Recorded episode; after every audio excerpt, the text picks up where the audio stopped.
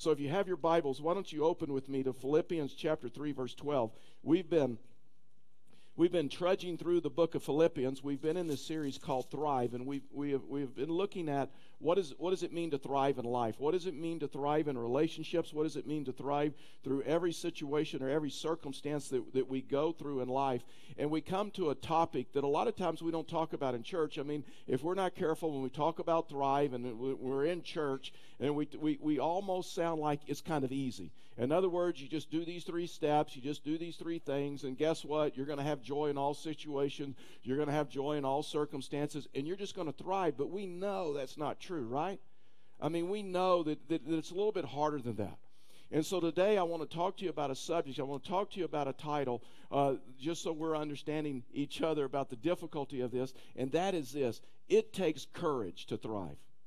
It takes courage to thrive. It takes courage to believe God's word over your circumstances. It takes courage to believe God's word over your situations, your circumstances. It takes God it takes courage to believe God's word over every voice that you or, you or I may have in this life because our culture is getting darker and darker. And so it takes courage to come to that place to where you just you just understand God's word and you appropriate it to your life. Now listen, this morning I, I I'm asking God just to do a, a deep work in, in our hearts, in our lives as we walk through this. See, Philippians chapter 3 is a real important uh, chapter. It, it's really and truly, it, it, was Paul's autobiography. The first 11 verses dealt and deal with, with Paul's past. And then verses 12 through 21 that we're going to look at this morning deals with the present and the future of Paul. And Paul begins fleshing out and helping us to understand this issue and what it means to thrive. Now, listen, and, and I get it and I understand. You can go to Barnes and Nobles, you can go to any bookstore, and there's a lot of books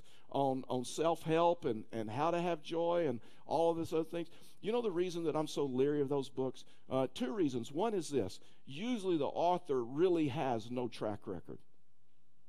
They may have had a track record for five years or 10 years, but they really don't have a track record over a lifetime. And the other thing is this the average self life of a book is only 90 days. That's it, 90 days. And so I believe this. I believe that we should look at a book, the Bible, that has a shelf life of eternity to help us understand how to thrive and have the courage to thrive. So here, here's what Paul says Philippians chapter 3, verse 12. Here's what he says He says, I don't mean to say that I have already achieved uh, these things or that I've already reached perfection, but I press on to, perfect, to pe- possess that perfection for which Christ Jesus first possessed me. That is a huge statement. God first possessed me, and I possessed him. No, dear brothers and sisters, I have not achieved it, but I focus on this one thing forgetting the past and looking forward to what lies ahead. I pre- press on to reach the end of the race and receive the heavenly prize for which God, through G- Christ Jesus, is calling us. Let all who are spiritually mature agree on these things. So now all of a sudden, Paul's talking about spiritual maturity, about this issue of thriving. If you'd agree, if you disagree on some point, I believe God will make it plain to you. That's a bold statement, right? If you disagree with me right now, it's okay because I believe God's going to make it plain to you one day that I'm right. That's what Paul's saying. Be careful how you quote that at home. okay, we let move on. But we must hold on to the progress we have already made. Dear brothers and sisters, pattern your lives after mine, another bold statement, and learn from those who follow our example. In other words, be in life groups, be in community, get into community with Christians. For I've told you often before, and I say it again with tears in my eyes, that there are many, many whose conduct shows that they are really enemies of the cross of Christ, and they're headed for destruction. Their God is their appetite. They brag about shameful things, and they think and they think only about this life here on earth. But we are citizens, citizens of heaven, where the Lord Jesus Christ lives, and we are eagerly awaiting for him to return as our Savior. He will take our weak mortal bodies and change them into glorious bodies like his own, using the same power with which we which he will bring everything under his control. Focus verse is this, verse 17, when Paul said, Dear brothers and sisters, pattern your lives after mine and learn from those who follow our example. This morning, I want to give you four things. I want to give you four things that if you have the courage to thrive, if you come to that place in your life to where you say, you know what, regardless of my situation, regardless of my circumstance, I'm going to learn to thrive. The first thing is this: if you're gonna if you're gonna have the courage to thrive, you have to come to the place where you face your imperfections. You have to come to the place in life to where you understand, you know what? I haven't arrived. I don't have it all together. I have some imperfections. I have some things that I'm working on. In other words, this, you have to understand guess what? You're not perfect. Fact is, none of us in this room are perfect, right? I mean, if we're honest, I mean, none of us in this room are perfect. None of us have arrived in this life, uh, uh have arrived in the spiritual life. None of us are without sin. In other words, this, what Paul says and what the Word says is this, is you have to come to the place to do an inventory of your life and you do an inventory of your life and you start looking at the areas of your life, you know what? That you just need to improve in, that you need to grow in. I don't know about you, but I personally have my list. I personally have my list because I've told you sometimes it, it, concerns me how quickly I can lose my joy over some superficial issues that, end of the day, they really don't it, does, it just doesn't matter. And I have my list, and you should have your list. Paul had his, verse 12. He says, I don't mean to say that I've already achieved these things or that I've already reached perfection, but I press on to possess that perfection for which Christ Jesus first possessed me.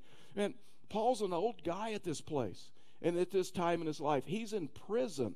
And if anyone had the right to say, I've arrived, if anyone had the right to say, I'm almost perfect, it'd be the Apostle Paul, right? I mean, the Apostle Paul changed the Roman Empire. He spread Christianity through the Roman Empire. He's in prison and he writes two thirds of the New Testament. I mean, you look at Paul's life and you realize Paul had an, an incredible impact on the world. And Paul was comfortable saying, I haven't arrived. I still have a long ways to go. I don't have it all together. I mean, Paul was honest that he still needed to grow. Fact is, a key point is this successful people never quit growing. Successful people never quit learning and they never quit improving.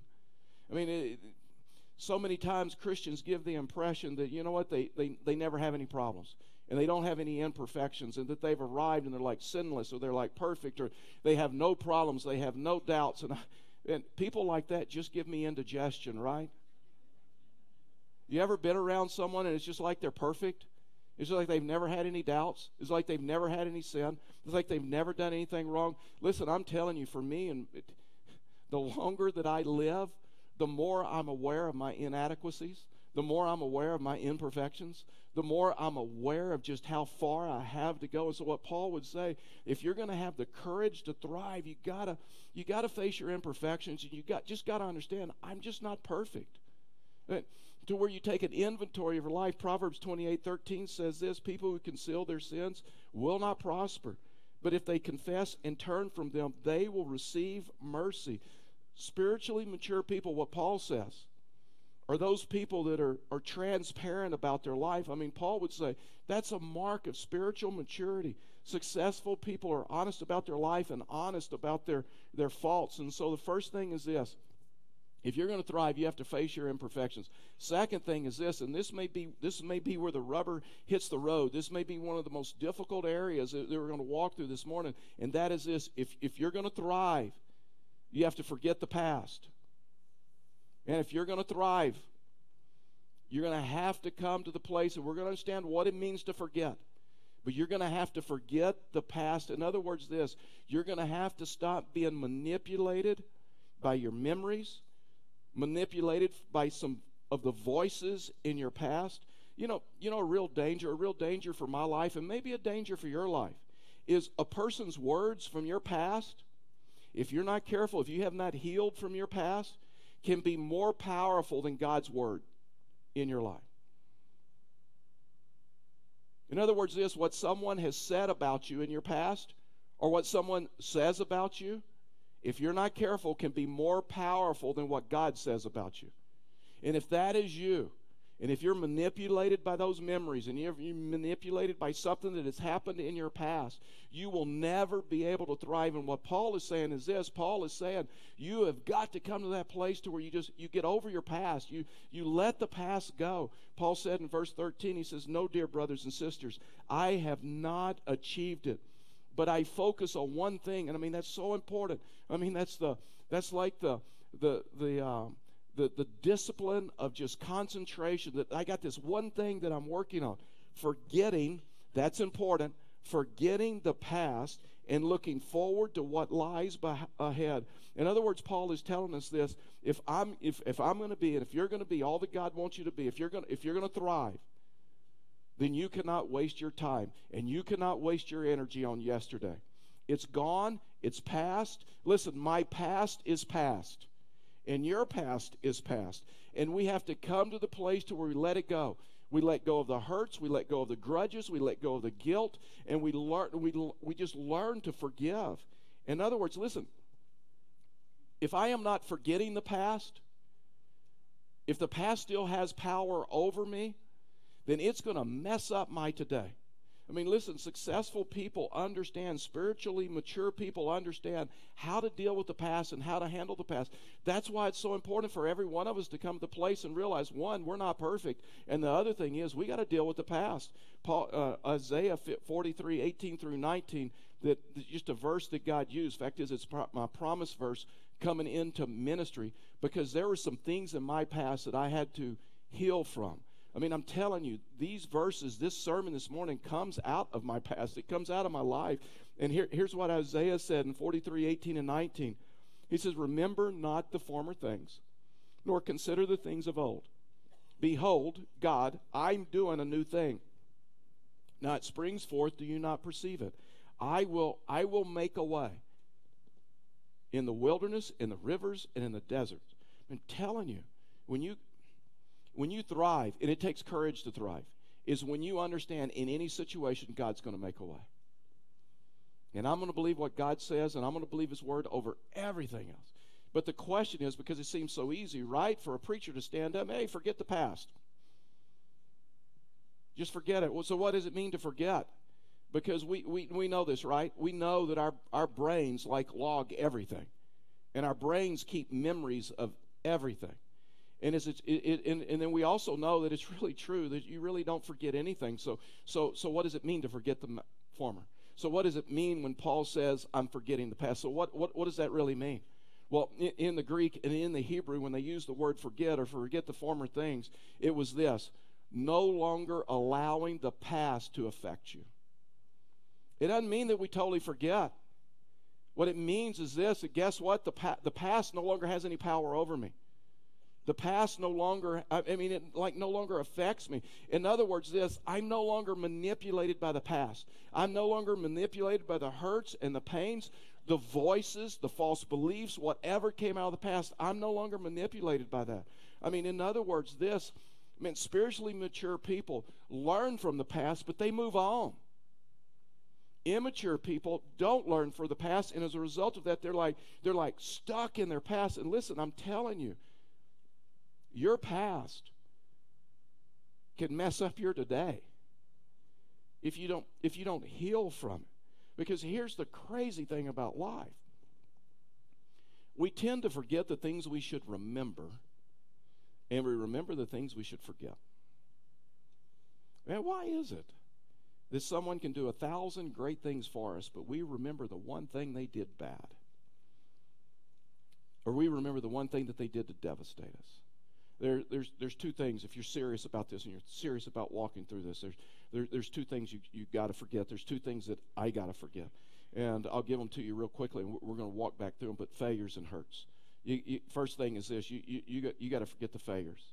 Man, I, I'm telling you, so many of us, so many Christians, man, you just keep rehearsing your failures over and over and over and over, and your sins over and over and you're rehearsing something over and over and over that the Bible has said that God has forgiven you of, that He has forgotten, that He has cast it away from Him as far as the east is to the west. You'll never meet your sins ever again. He will not treat you as your sins des- uh, uh, as your sins deserve. All of those things. Listen, I'm telling you, it takes courage. It takes courage to believe God's word over your hurts, to believe God's God's words over your feelings. I mean those those those feelings of, of self-condemnation for your mistakes and for your sins will, will like destroy you. I mean, Paul Paul had all kinds of memories. Remember Paul before he became a Christian? Remember his life before he became a Christian?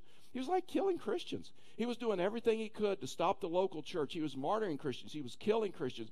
Paul was the guy that gave approval to, for the killing of Stephen, the first deacon, the first martyr.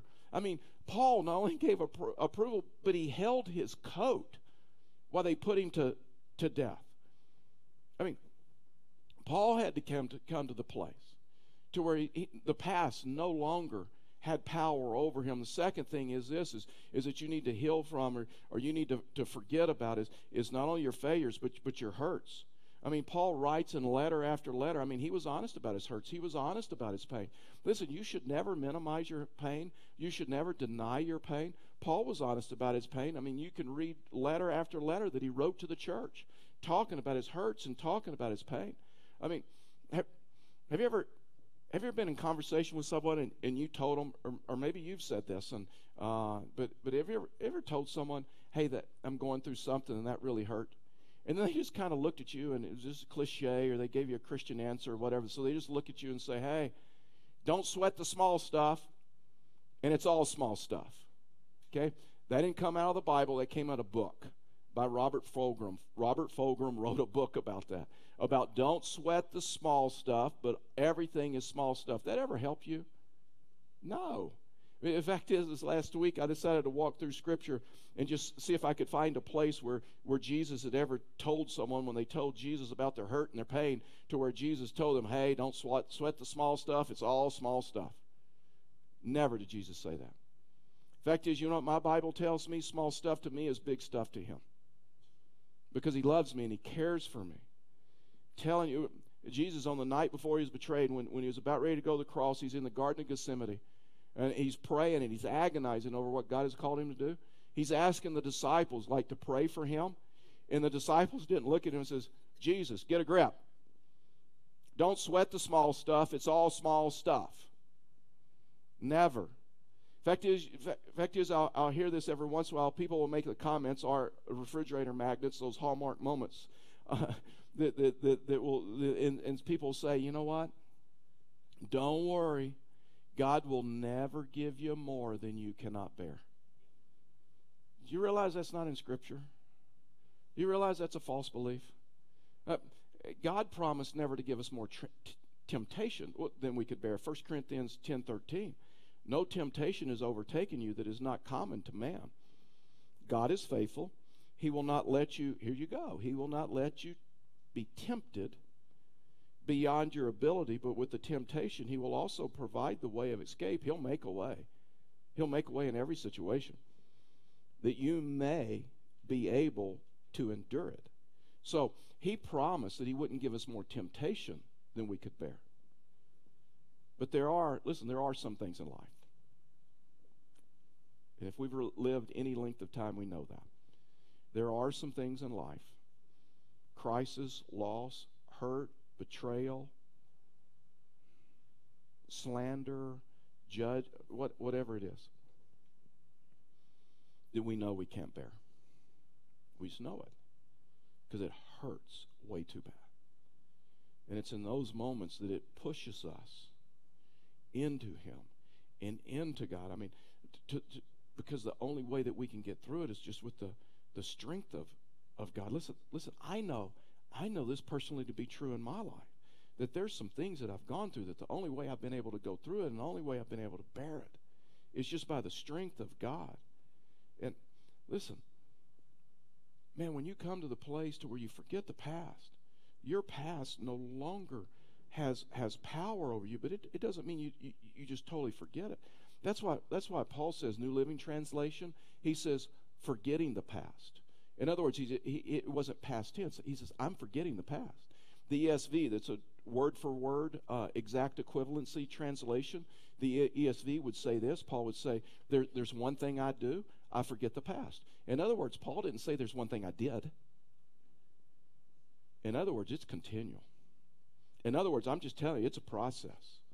Man, I, am telling you, listen, if you're that person that, that you're hearing these, these, these, these voices uh, that, that you're stupid or you can't do it or you're always a failure, then I, can I just tell you this? You probably haven't healed from the past.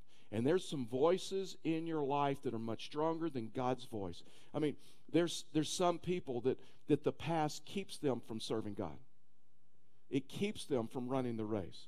Proverbs 15:4 says this, gentle words are a tree of life, a deceitful tongue crushes the spirit. It is possible that someone's words in your life, or maybe your words, maybe your words about yourself, have like crushed your spirit. Uh, when, when, when God asks us to do something, when God calls us to do something, and we're the ones that say, you know what, I, there's no way I could do that, can, can I just tell you that your past is still at work in your life? Because you're believing your past over God's word. So I, I just want to give you, and I know this is real practical, but I, I just really feel led just this morning just to help you. Is I, I just want to give you a, a biblical approach of how to learn to, to hear, hear, hear God's word to pay more attention to God's word than, than man's words, your words, someone else's words, to get free of the, pro, the, the, the, past. And, and so it's just a, it's just a biblical approach. And, and I'm telling you, this just, it just takes courage. Takes courage to do this. The first thing you have to do is you have to put your finger on the false belief. You have to put your finger on the lies that you've been believing. Uh, you, you have to come to that place. And then you have to put your finger on, on the biblical truth, the biblical lies. In other words, this you have to take the false beliefs that you believed, whether it's about yourself, uh, whether it's about a situation, or whatever, or whether something someone said to you, and, and you've got to identify the false belief, and then you've got to take a biblical truth and you've got to replace the lies in your life with the biblical truth. That's why Paul says in Corinthians, and listen, this is really a whole series, but but but this is why Paul said in Corinthians that you have got to learn, spiritually mature people learn to take captive every thought, and then if it doesn't line up with the cross, you get rid of it and you replace it. So let me let me show you how I do this.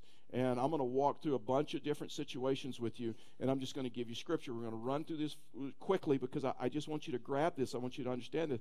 You can do this with Bible software. You can type a word, hope, fear, whatever it is, abandonment, and you can get these scriptures yourself. It's just so easy in today's time with, with, with the Bible online and electronic Bibles and all of those other things. But, but let's say you're dealing with abandonment and maybe you, maybe you're abandoned. Maybe you're abandoned by a mom or maybe you're abandoned by a dad or maybe you're betrayed or whatever. And so maybe you're dealing with abandonment. Then, then here's the biblical truth that you would place in that uh, proverbs 27 10 my father and my father my, my father and my mother have forsaken me but the lord will take me in. It doesn't matter who's abandoned me. Guess what? God is ready to receive me God is ready to receive me. Here's another one. You may feel like, you know what, I'm not loved or I'm unlovable. That may be your false belief that you believe for a long time. John, th- John 3.16, For God so loved the world that he gave his son, that whoever believes in him should not perish but have eternal life. Maybe, maybe you're one of those that believe, you know what, my past is way too ugly. There's no way. I know. I know. I heard about Paul's past, but you know, Paul's past is like mine minor compared to my past. My past is way too ugly. Uh, Romans eight one. Um, there is therefore now no condemnation for those who are in Christ Jesus. In other words, total forgiveness. You may think, you know what, I'm a loser. I don't think I can ever change. I've been told that in my past. I mean, people have told me that. 2 Corinthians 5:17.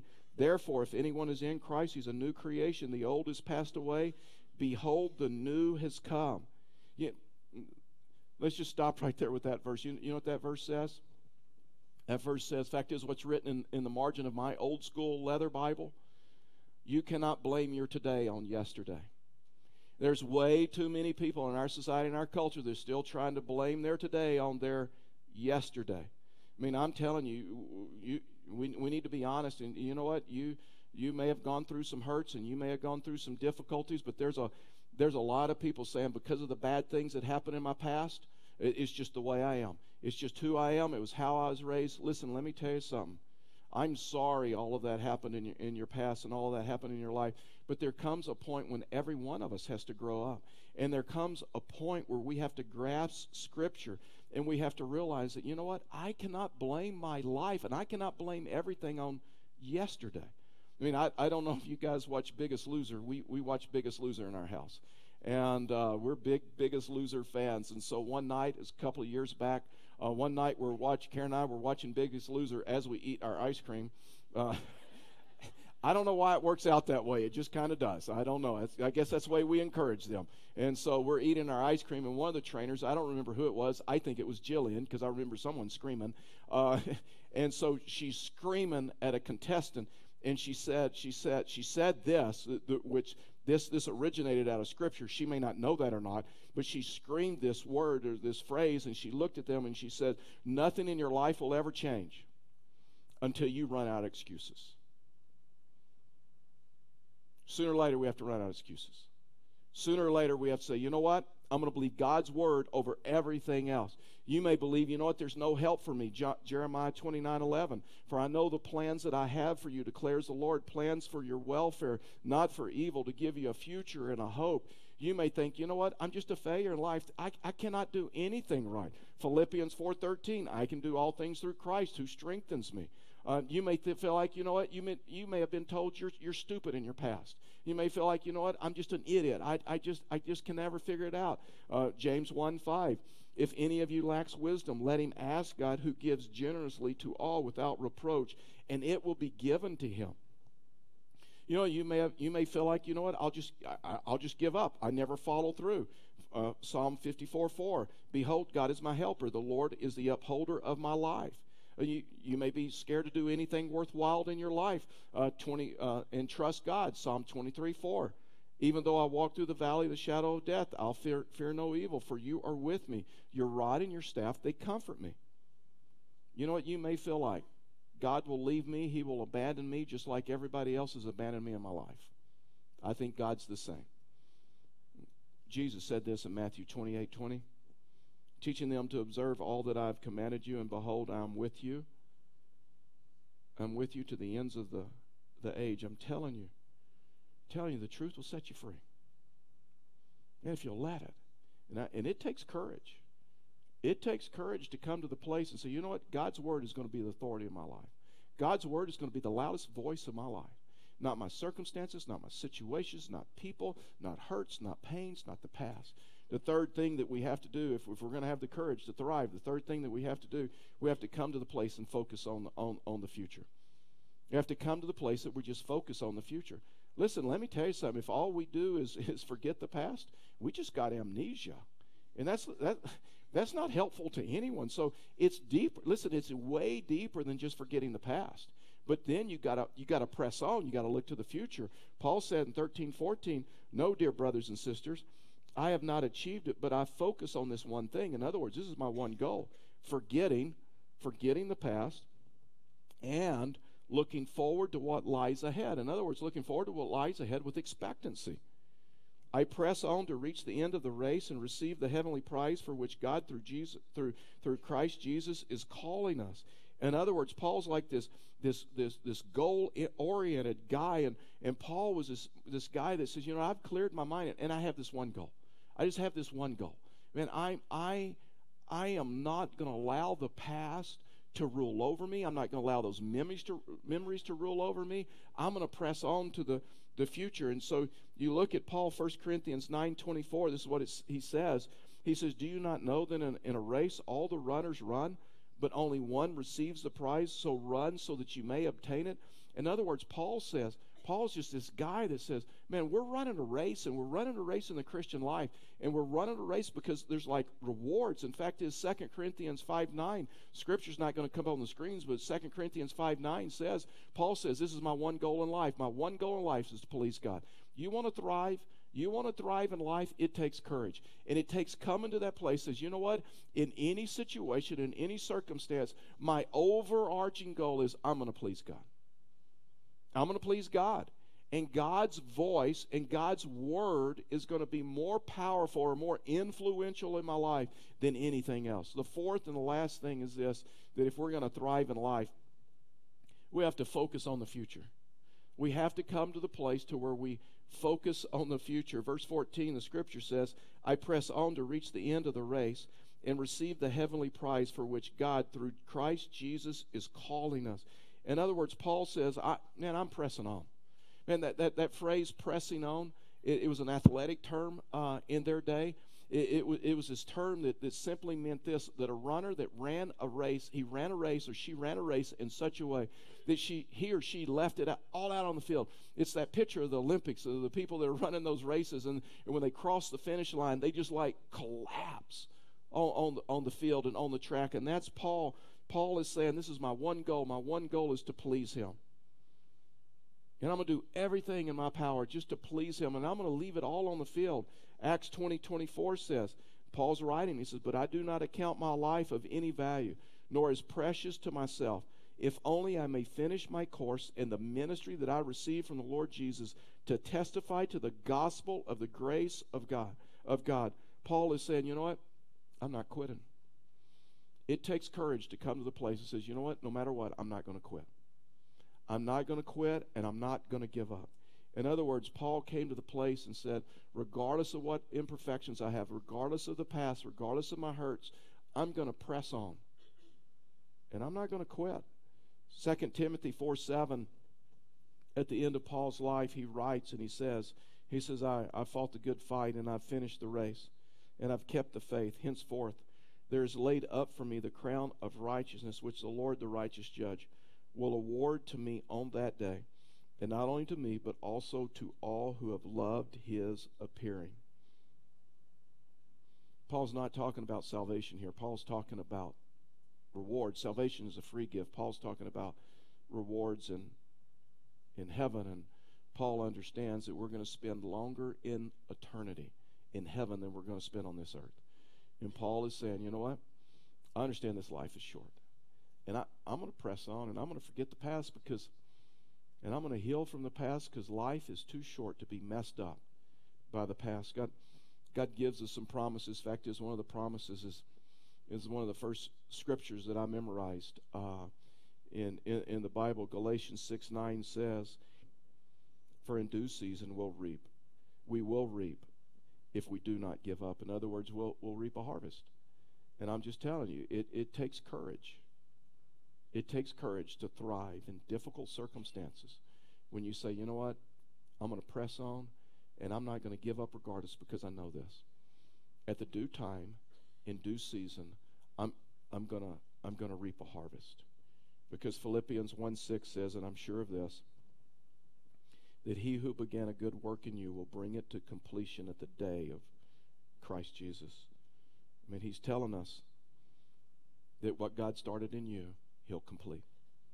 And it takes courage. It takes courage to believe that. It takes courage not only to believe that, to, but to appropriate that in your life and say, you know what? What God started in me on the day of my salvation, man, he's, he's going to complete. And because of that, his word, His voice, is going to be the loudest thing in my life. Would you bow your heads with me and, and close your eyes? With your heads bowed and eyes closed, let me just ask you what is, what is God saying to you? What is God saying to you as a result of this me- message, a result of His word? And, and I know, I know this is a different type of message this morning. And I've asked God that, God, would you just do, would, would you just do a deep work? Into our life and in our spirit because I, I know this is an emotional topic about how important it is for us just to have the courage to trust God's word over any other word in our life because those words can be so so influential especially if they come from people in authority over us. So what is God listen what is God saying to you as a result of this message? Do you just need to accept him and come to the place because it, it takes courage just say, you know what, I, I'm just going to accept him and I'll ask him into my life and I'm going to press into him and I'm going to be a follower of Jesus Christ regardless of what this culture says. Maybe this morning, may, maybe you're a believer. What is God? What is God saying to you? You just need to understand that you know what? You're not perfect. None of us in this room are perfect. And so you so be careful that you don't hold yourself up to some unrealistic expectations. Do you need to forget the past? There are some things in your past that are messing up your today. Please don't allow your today to be affected by your tomorrow or, or your, or your yesterday. Are there some things that you just need to let go of, whether it's hurts, whether it's failures?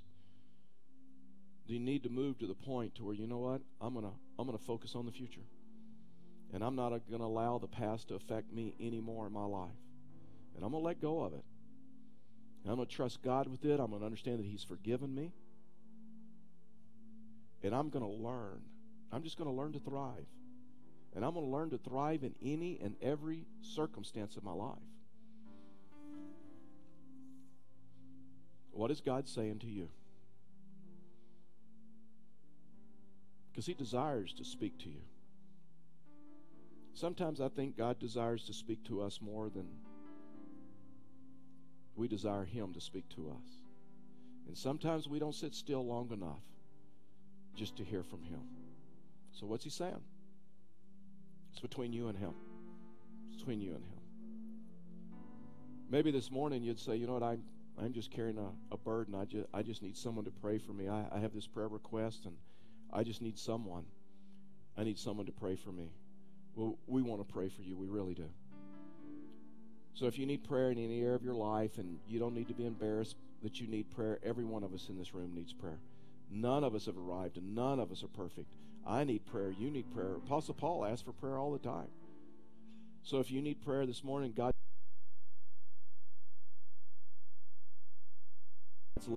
And sometimes it just takes courage just to do that, even in a safe place like this. So, in just a few minutes after I pray, we're going to stand. And if God's made it clear to you and there's a burden on your heart and that you need to respond in prayer by coming forward, then I want you to do that. You don't have to walk alone. People be walking with you. Prayer partners will be down here. They'll greet you. Would you just respond to Him? After I pray, if you need prayer in any area of your life and we stand, you come as we stand. Father, we thank you. Father, we thank you for your love and we just thank you for your grace. Father, we thank you just for the power of, of your name and just who you are. And Father, we thank you that, that you take care of our past. And could we learn just to trust you with that as we look to the future and know that we are we're forgiven and we're set free from that. Father, we love you. We just ask you just pull this church closer to you. The people would just respond to you in prayer and that burdens would be lifted, prayers would be answered, people would know that they have met with you. Whether it's in our worship center and our, our theater, would, would people just respond to you? Father, we love you. We look forward to see what you're going to do, for we ask these things in Jesus' name. Amen.